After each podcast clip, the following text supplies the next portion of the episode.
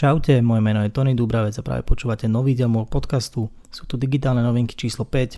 Ak náhodou tento formát nepoznáte a počúvate ho prvýkrát, tak ide o sumár aktuálí, noviniek a zaujímavostí z digitálneho sveta, zo sveta sociálnych sietí, zo sveta technológií a aplikácií. A rozhodol som sa, že nebude to číslo v názve reflektovať mesiac v roku, pretože hlavne posledné tri mesiace sú tak nabité informáciami, že jednoducho sa nedajú všetky napratať do jednej epizódy. Budem tieto novinky robiť vtedy, keď sa nazbiera materiál, nebude to, že aprílové, marcové, májové, budú proste digitálne novinky nula päť, nula šesť, nula sedem podľa toho, ako sa bude vyvíjať ten svet. Mne to pomôže lepšie sa na to pripravovať, pretože nazbierať informácie z celého mesiaca nárazovo je pre mňa extrémny problém. Potom mi to trvá strašne veľa hodín a myslím si, že aj pre vás bude konzumovateľnejšie, keď tých informácií bude možno menej a budú častejšie a budú vás viac udržiavať v obraze. Takže číslo nula päť nie sú teda iba aprílové novinky, sú primárne z apríla, ale je tam aj veľa májových udalostí, ktoré sa udiali za posledné teda dva a pol týždňa, dnes je osemnásteho Verím, že sa niečo zaujímavé dozviete, že sa niečo naučíte a že vám pomôžem trošku si rozšíriť obzory a udržať vás v obraze. Takže toľko odo mňa na úvod a prajem vám príjemné počúvanie. Najviac noviniek piatej časti bude venovaných Facebooku, keďže ten naozaj vyhrotil situáciu za posledné obdobie. Jedna úplná aktualita čerstva z minulého týždňa, respektíve možno aj z tohto víkendu, je, že Facebook kúpil službu Giphy. Určite poznáte, sú to, je to najväčšia platforma na nahrávanie gifiek na internete. Chtiac nechtiac ste určite použili minimálne na Instagrame, keď ste v stories pridávali nejaké gifka, ktoré všetky pochádzajú práve zo služby Giphy. Takže tento obchod bol tak trošku prirodzený. Už polovica trafiku na Giphy bola proste z platform Facebooku, ako je teda Facebook, Instagram, WhatsApp alebo Messenger. Cena za nákup, teda za nákup také divné, ale akože hodnota obchodu bola štyristo miliónov dolárov, ale som zvedavý teda, čo to prinesie, s akými novinkami príde Giphy, keďže teraz sa vlastne celý ten tým začlenil k týmu Instagramu a to know-how tam bude zrazu obrovské, zdieľané a verím, že to môže priniesť zaujímavé veci. Druhá vec od Facebooku je takisto vec úplne čerstvá posledných dní a to je, že Facebook predstavil vlastných avatarov, teda také kreslené postavičky, ktoré si môžete vytvoriť. Je to zase taká blbosť, ale vytvoríte si postavičku, ktorá potom sa k nej vlastne vytvoria rôzne stickery, ktoré vyjadrujú kadejaké emócie, odpovede a podobne. A tieto stickery viete posielať v komentároch alebo v správach. Ak poznáte službu Bitmoji, čo, sú, čo je to isté, akorát už je to oveľa staršie a svojho času to kúpil Snapchat, tak vlastne tento Facebook avatar má byť konkurenciou pre Bitmoji. Ja som si vytvoril postavičku včera, je to taká, akože hovorím blbosť, ale zatiaľ som určite tým Bitmoji, minimálne kvôli tej škále emócií a výrazov a situácií, ktoré Bitmoji ponúka. Ale určite vyskúšajte, uvidíte, posúdite sami, že čo vám, čo vám vyhovuje, či vôbec je to nejaká zábavka pre vás. Štatistiky ukazujú, že Facebook je najpoužívanejšou online platformou na konzumáciu informácií o koronavíruse, čo asi neprekvapuje, keďže Facebook naozaj tou svojou veľkosťou a rozmerom a počtom užívateľov už narastol na médium, kde pochopiteľne ľudia konzumujú a vyhľadávajú informácie, vyhľadajú novinky, aktuality a už sa akože ani neobťažujú väčšinou alebo veľakrát proste ísť priamo na web nejakého média, keď vedia, že Facebook im to všetko ponúka už nejako zosumarizované a vybrané, čo ich zaujíma. Na linku v popise nájdete odkaz na infografiku, kde sa ukazuje teda toto, že ktoré platformy vedú v tomto. Rieši sa tam aj vplyv aktuálnej situácie, teda koronavírusu na mentálne zdravie užívateľov. Je tam porovnanie rôznych sociálnych sietí, napríklad najnegatívnejšiu zmenu v stave mentálneho zdravia zaznamenali používatelia Redditu, čo u nás asi moc nefičí, ale v Amerike hej. Ťažko povedať, čím to je, možno v tom článku sa to dočítate. Môj odhad je ten, že Reddit je vlastne tvorený hlavne užívateľmi, že nie je to až taký oficiálny komunikačný kanál pre médiá, takže tie informácie tam nemusia byť úplne objektívne a tých pozitívnych sa tam nemusí dostávať toľko, koľko by bolo treba. Facebook sa naprieč svojimi aplikáciami, ako som ich už menoval, teda Facebook, Messenger, WhatsApp, Instagram, blíži k trom miliardám mesačne aktívnych ľudí. Je to meta, ktorú už akože dlho mal v merku a aktuálne sa teda už pred asi dvoma, dvoma týždňami, dva a pol týždňami to bolo, že dve celé deväťdesiatdeväť miliardy, takže predpokladám, že v týchto dňoch to niekedy prekoná hranicu troch miliárd. Za, posledn- za prvý kvartál narastol Facebook o sto miliónov používateľov, čo je celkom halus a zase to iba podporuje to, čo hovorím ja už nejakú dobu, že je mýtus, keď vám niekto hovorí, že Facebook je mŕtvý a Facebook stratil svoju silu a podobne. Facebook neustále rastie, má obrovskú databázu užívateľov, obrovské množstvo dát. To veľmi, veľmi silný nástroj a určite by som si nedovolil nikdy povedať, že Facebook je mŕtvý alebo že je neúčinný. V súvislosti s tým, akú má Facebook silu, či už teda v počte používateľov alebo v tom, akú, ako vlastne zbiera rôzne mediálne výstupy a kontent všetkých novinárov a redakcií a tlačových agentúr a podobne. Facebook si toto uvedomuje, že s tou veľkosťou prichádza aj obrovská zodpovednosť a inicioval vznik takej medzinárodnej komisie, ktorá sa volá Oversight Board a tá má slúži na kontrolu obsahu na jeho platformách. To znamená, že keď je nejaký obsah, ktorý je nejakým spôsobom kontroverzný, diskutabilný, tak ho posudzujú rôzni moderátori, administrátori a títo ľudia v tejto Oversight Board majú vlastne za úlohu kontrolovať ešte rozhodnutia tých administrátorov. Rozhodnutie, ktoré dá táto komisia alebo táto board, tak sú vlastne nadradené rozhodnutiam kohokoľvek z Facebooku vrátane Marka Zuckerberga, takže je to vyslovené, že nezávislý orgán, ktorý reálne rozhoduje o tom, čo na Facebooku má a nemá miesto. Je to fakt, že vyberaná spoločnosť, je tam napríklad držiteľka Nobelovej ceny za mier, je tam bývalá dánska premiérka, je tam bývalý šéf-redaktor Guardianu, sú tam rôzni novinári, profesori, sudcovia, že naozaj je to smotanka, ale tá v takom tom pozitívnom slova zmysle, takže uvidíme, ako to bude v praxi fungovať, ale je to určite dobrá vec a pekná ukážka sebareflexie Facebooku, že si uvedomuje, že tak obrovskú moc, ktorú má, tak by možno nebolo najefektívnejšie, keby ju skúšal zvládať sám. V minulom dieli sme sa bavili, alebo sme spomínali na škandál Cambridge Analytica, ktorý súvisel s Facebookom.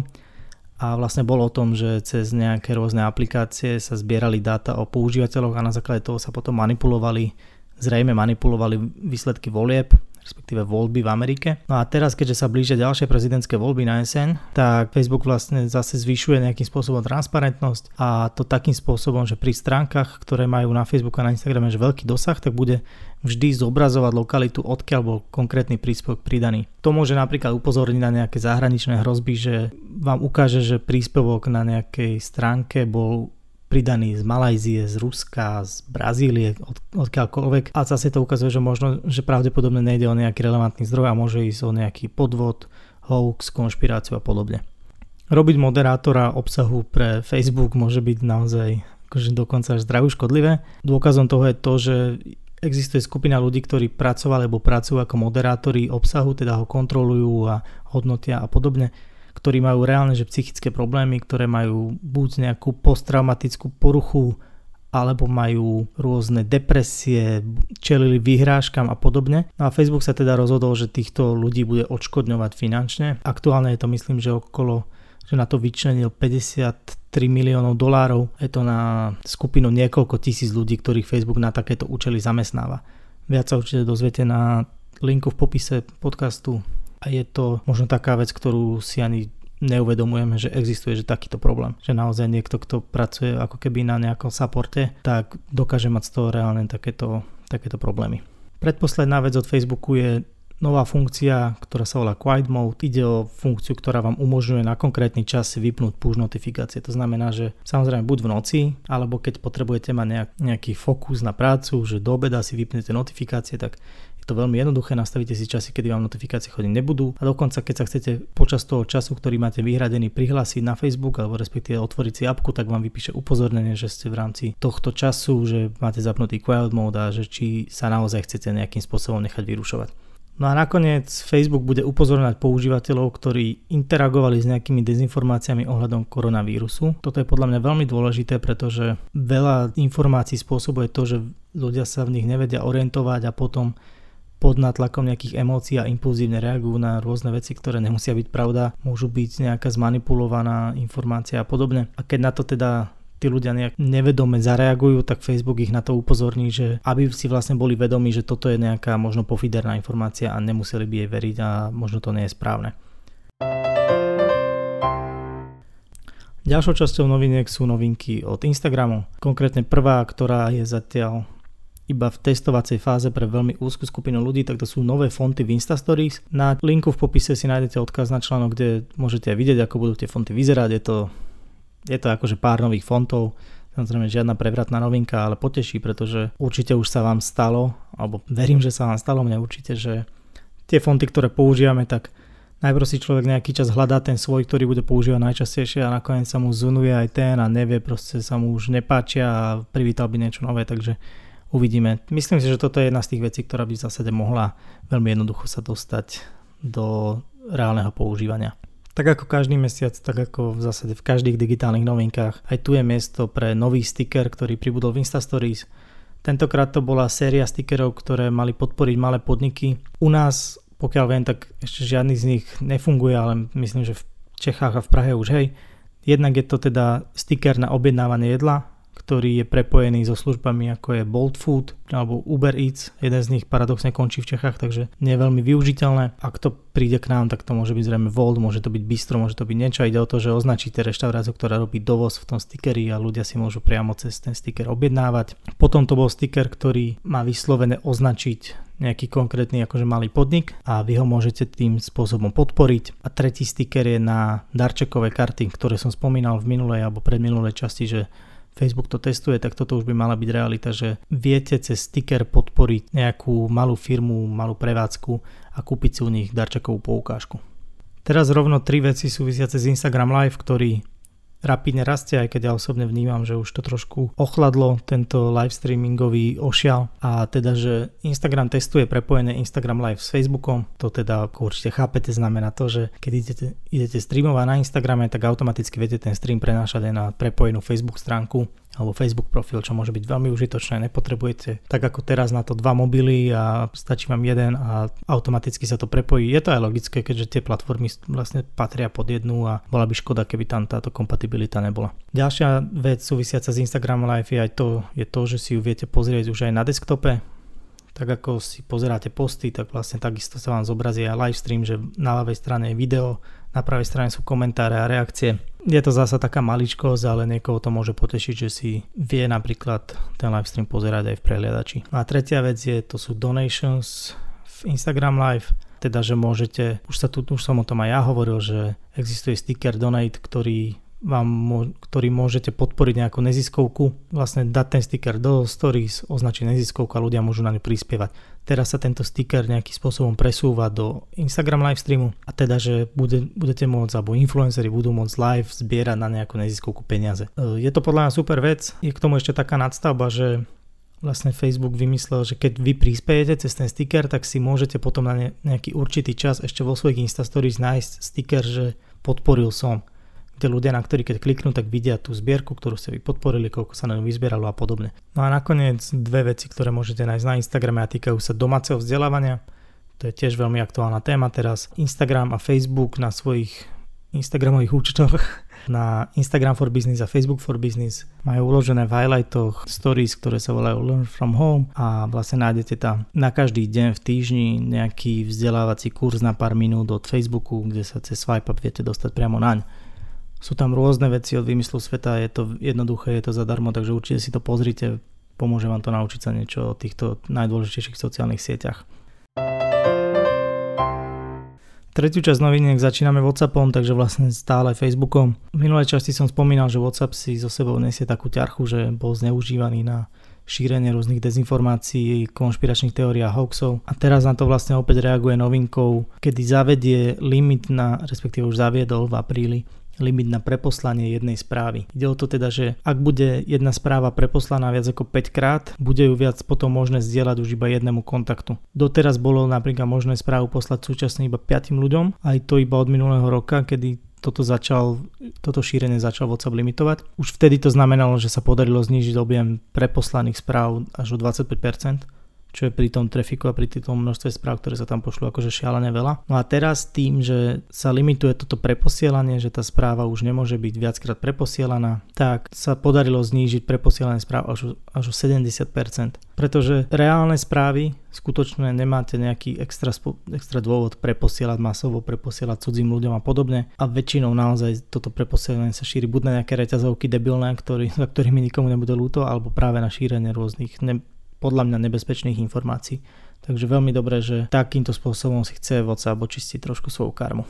Je úplne pochopiteľné, že to, čo sa deje, tak postihlo teda hlavne cestovanie a aj obľúbenú, obľúbenú službu Airbnb a tá si musela požičať alebo Airbnb si muselo požičať miliardu dolárov na pokrytie výpadku príjmov, ktorý prirodzene nastal potom, ako sú uzavreté krajiny, uzavreté letiská a podobne. Takže zaujímavé, že tak obrovský startup, tak perspektívny a veľmi výnosný startup behom pár týždňov vlastne došiel do momentu, kedy si musel požičať peniaze na to, aby dokázal vyplácať ľudí, ktorí mali právo na bezplatné storno a podobne.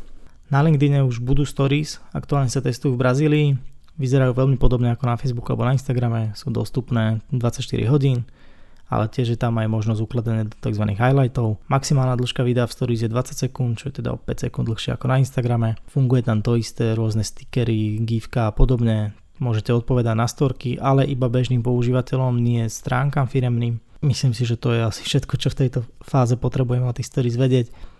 Je otázne, kedy teda prídu k nám, ale je fakt, že už sú teda realitou a že už sa niekde vo svete používajú. Máme tu aj nejaké veci od YouTube. Ten predstavil vlastný taký jednoduchý tool na tvorbu videoreklám pre malé firmy, ktoré si nemôžu dovoliť videomakerov, nevedia používať napríklad After Effects a podobne. Malé firmy cez tento tool si budú môcť jednoducho vytvoriť videá. Ako to funguje a čo sa z toho dá vytvoriť, tak to si určite pozrite.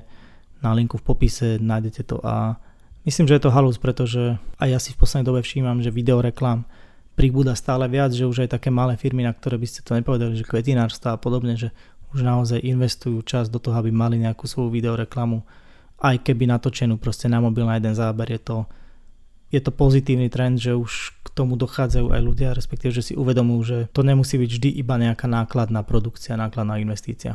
No a na YouTube tiež novinka. Tentokrát sa týka prehrávania videí alebo sledovania videí a budete si tam môcť pretáčať rôzne sekcie videa. To znamená, že video, keď sa uploaduje, tak sa bude môcť rozdeliť na nejaké časové sekcie, ktoré budú potom na tej timeline, ktorá vám tam beží, označené.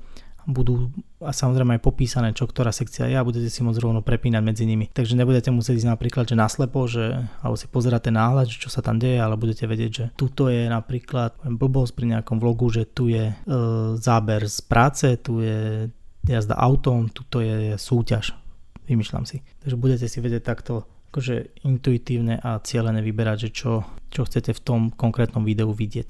No a dve veci od TikToku, ktorý tu nemôže chýbať. Ten spustil prístup do aplikácie cez desktop, to znamená, že normálne sa viete prihlásiť aj cez počítač. Je tam dostupná analytika k účtom, viete dokonca uploadovať videá z desktopu, respektíve z počítača.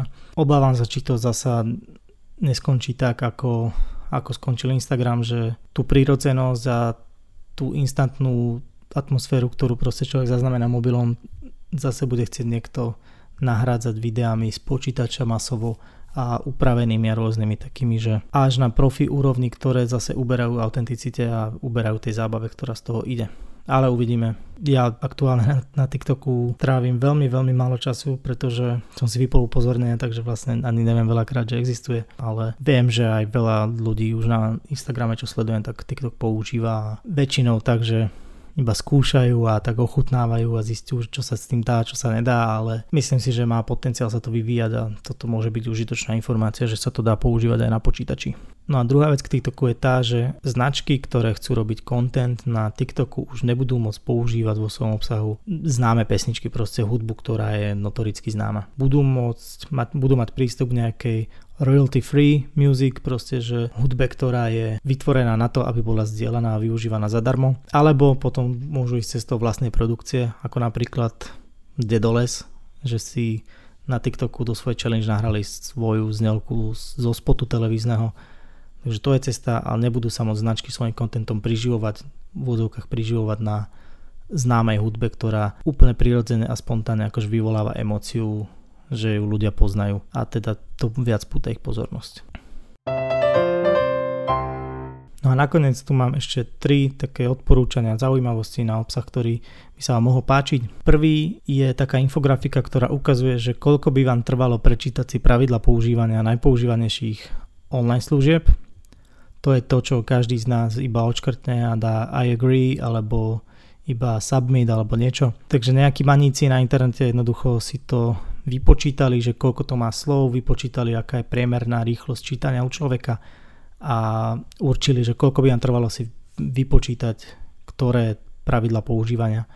Prezradím iba toľko, že absolútne vedie Microsoft, ktorý má vyše hodinu čítania a má myslím, že pätnásť tisíc slov alebo akože takéto nejaké bláznivé číslo. Pozrite si to, je tam Spotify, Facebook, Instagram, YouTube, je tam Amazon, je tam Apple, všetko, všetko možné. Je to veľmi zaujímavá taká halus. A sú tam aj, to je dobré, že sú tam vlastne prirovnania k rôznym známym dokumentom, napríklad myslím, že k Hamletovi, k, k listine práv alebo k ústave americkej, a takže si to vie teda do takého kontextu. Potom sa udial taký prípad, že fotografka jedna si našla svoju fotku embednutú z Instagramu v článku na Mashable, čo je taký známy lifestyle portál, a zažalovala ten portál za porušenie autorských práv a teraz sa vlastne ukázalo, že, alebo rozhodlo o tom, že prehrala. Totiž uverejnením fotky na Instagrame vydávate tej platforme súhlas na jej ďalšie poskytnutie za, dodr- za predpokladu, že sú dodržané nejaké podmienky. To znamená, že embednúť akýkoľvek post priamo cez kód z Instagramu je v zásade povolené, ale porušením autorských práv by bolo podľa zákona, keby ste si stiahli nejakú fotku a použili ju buď pod svojím menom alebo niekde mimo Instagramu. Takže ak niekde hoci kde v článku na nejakom portáli nájdete embednutú proste fotku cudzieho človeka, zahraničného, už čokoľvek, tak je to akože úplne legit a môže sa to, je to v pohode. Čo zasa môže pomôcť aj tvorcom obsahu vyplniť alebo nahradiť proste fotky, ktoré by možno stiahovali z fotobank, nahradiť nejakým relevantnejším a reálnejším kontentom, je to rýchlejšie, lacnejšie a, a ľuďom si nemyslím, že to nejakým spôsobom vadí. No a posledná vec, ktorou ukončujem digitálne novinky nula päť, je to, že veľmi, veľmi intenzívne zarezonoval môj posledný podcast. Bol som extrémne prekvapený, čo sa udialo. Podcast sa volá Influenceri volajú o pomoc a ide o takú moju úvahu a názor a nejaké zhrnutie myšlienok súvisiacich so stavom influencer marketingu na Slovensku, nakoľko si myslím, že je istým spôsobom alarmujúci. Je to bublina, ktorá nám za posledné štyri až päť rokov narastla do enormných rozmerov a myslím si, že nie je úplne udržateľná viac ako možno dva roky.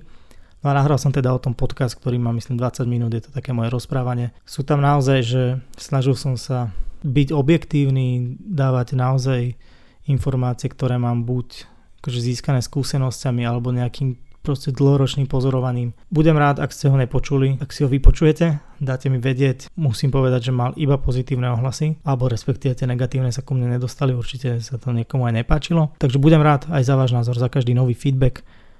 Myslím si, nečakal som úplne úprimne, že to bude až tak úspešný podcast, ale ďakujem určite každému, kto sa o to pričinil, kto ho zdieľal, kto mi písal, kto si ho aj pustil a teším sa z toho. Verím, že ako som aj písal na Instagrame, že to je takou vstupnou bránou aj k ostatným podcastom, možno k rozhovoru, možno k týmto digitálnym novinkám.